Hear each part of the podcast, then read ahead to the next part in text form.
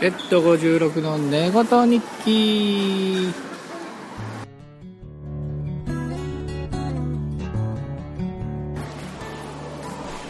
えー、本日もいつも通り、えー、パン屋さんからい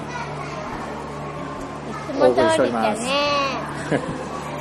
えー、ちょっと隣と隣の席とかに人がいないので、えー、ここでこうやって喋ってても全然怪しくないんですが、えー、半径5メートル以内にたくさんの人がいるので、ちょっとどうかと思います。ここでこうやって話しかけてるふりにふりをしよう。決してこれは独り言ではありません。えー、最近ですね、私、えー、いろいろと、えー、もう、もう、もうダメだ、もうダメだと。えー今まで生きていて一番なんか危ない感じだったんですが、なんとかそれを乗り越えて、えーようやくこれも再開することができそうな感じでございます。えーその間、私を支えてくれましたのは、えー菊池成吉さんのですね、えー、いきな夜電波という放送です。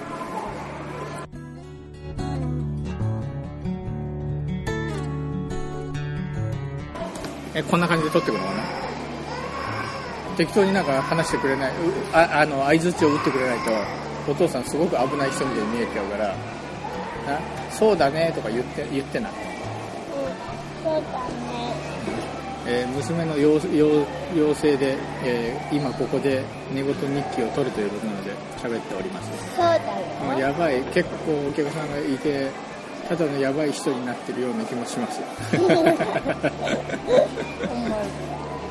えー、いきなり、き 私、あの、菊池成吉さんというね、まあ、ジャズミュージシャンということを知ってましたし、えー、これをウエット、ウエットちゃん。これ、これもう、新しいのあげて。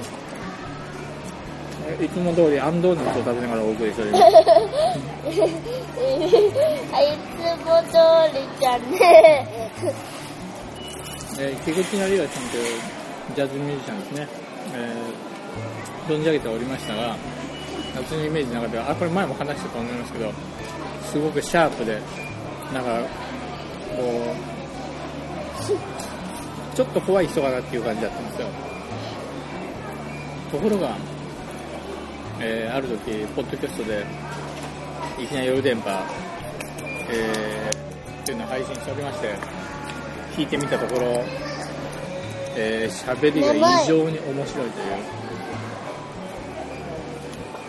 う。で、ちょっと、あの、安住さんの、安住紳一郎の日曜天国、あれも、やっぱプロの喋りで違うなっていう、そういうことがよくわかる、面白いポッドキャストなんですけど、木梨さんのいきな夜電波も、もうやっぱりプロは違うなっていう感じ。でもよく考えたらこの人プロじゃ、プロはジャズミュージシャンであって、喋りは違うよなと思うんですよ。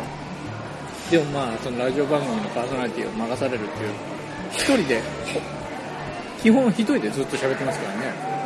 たまにゲストとか呼んで喋ってます。お前、お前が、お前がやれっつってるから一生懸命やってるのに、お前何グダグダになってんの？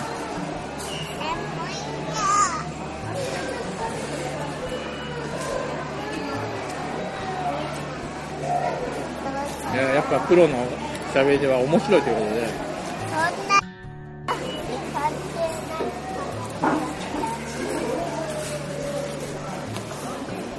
えー関係ないと言われてあれ、謎解きはディナーの後でのスペシャル見た？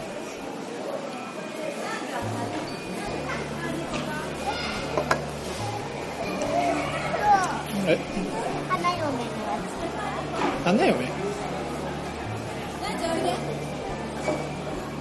それ。ゆりさんゆりさんの、あれ、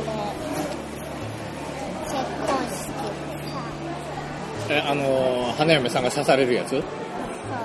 それ全然スペシャルじゃないじゃん。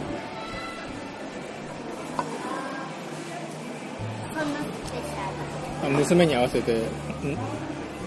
謎解きはディナーの後での、えー話を持ってきましたが見てないそうです。私はこの前のスペシャルはちょっと嵐の話しようよ。嵐の話？大丈夫？